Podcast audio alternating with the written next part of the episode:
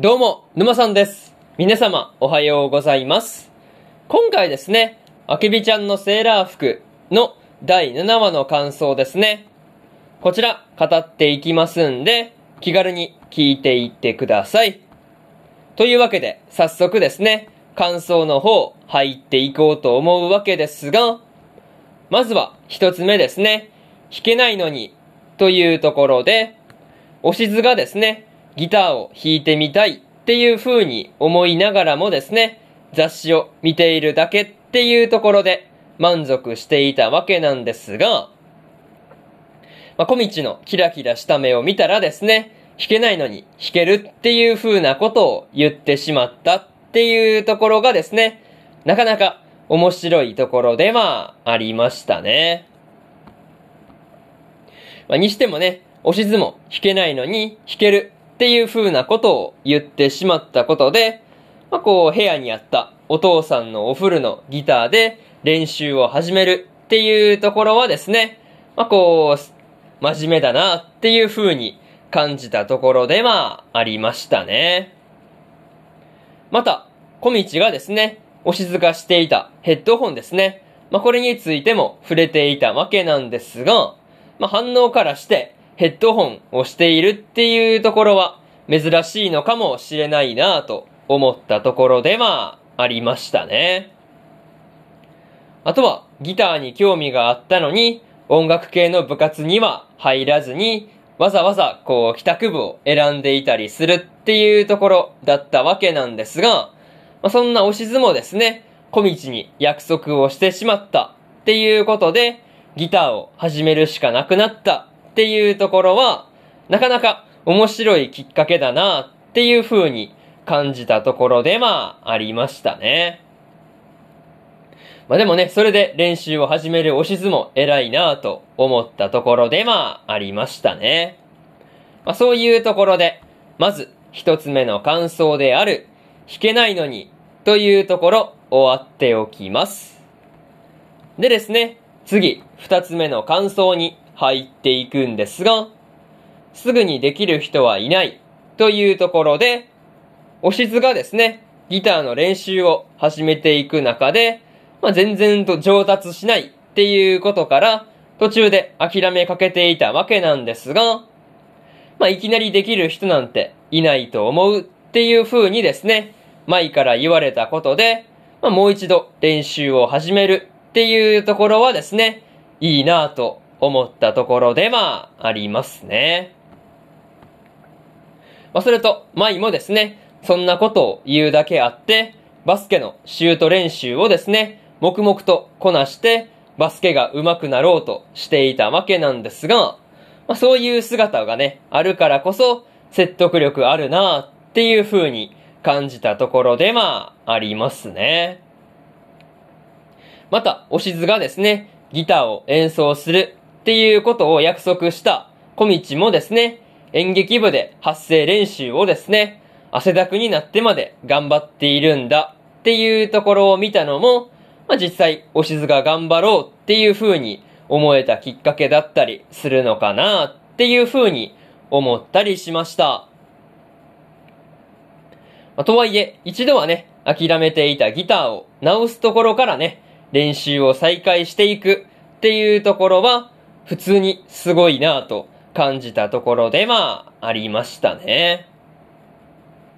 まあでもね、実際そういうところからね、こう周りがやる、まあこう周りの環境によってね、こうおしずが練習を頑張るようになっていったっていうところがいいなっていう風に思いましたね。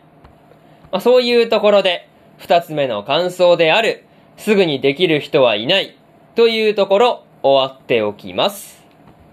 でですね、次、三つ目の感想に入っていくんですが、音楽室での演奏というところで、まあ、小道と二人きりになったタイミングで、おしずがギターを演奏していたわけなんですが、まあ、こう、歌まで歌いながらですね、ギターを演奏しているっていうところは、なかなか器用だったわけなんですが、まあ、普通にすごいなっていう風に感心してしまったところではありますね。まあ、しかも、小道に演奏した後ですね、小道に演奏した後、まあ、小道に次はもっといいものを聴かせたいからっていうことで、まあ、こう練習に本気さが増してきているっていうところもですね、なかなかいい変化だなっていう風に思ったところでまあありますね。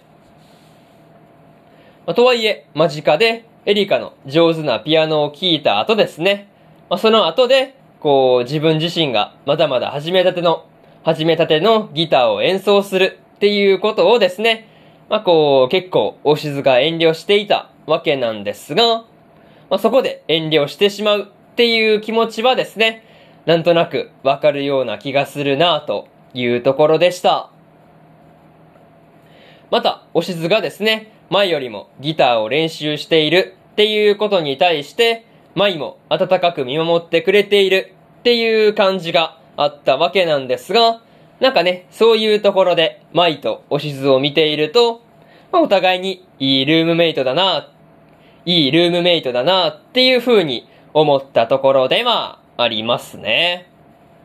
まあ、そういうところで、三つ目の感想である、音楽室での演奏というところ、終わっておきます。でですね、最後にというパートに入っていくんですが、今回はおしずがですね、小道にギターを聴かせるっていうことになって、練習し始めるところから始まっていたわけなんですが、まあ無事にですね、小道に演奏を聴かせられたっていうところはですね、良かったなぁと思いましたね。まあ、それと、小道のキラキラした目を見ると、おしずが断りきれずにできもしないことを引き受けてしまったりするっていうところもですね、見ていて面白かったところでまあ、ありますね。また、冒頭では、小道とエリカがですね、お互いに下の名前で呼び合っていたわけなんですが、本当に見ていて微笑ましい限りでしたね。まあ、ともあれ、次回の話では、小道が、まあ、次はどんなクラスメートと仲良くなっていくのかなっていうところで、今からワクワクするところでまあ、ありましたね。まあ、そういうところで、今回のあけびちゃんのセーラー服の第7話の感想ですね。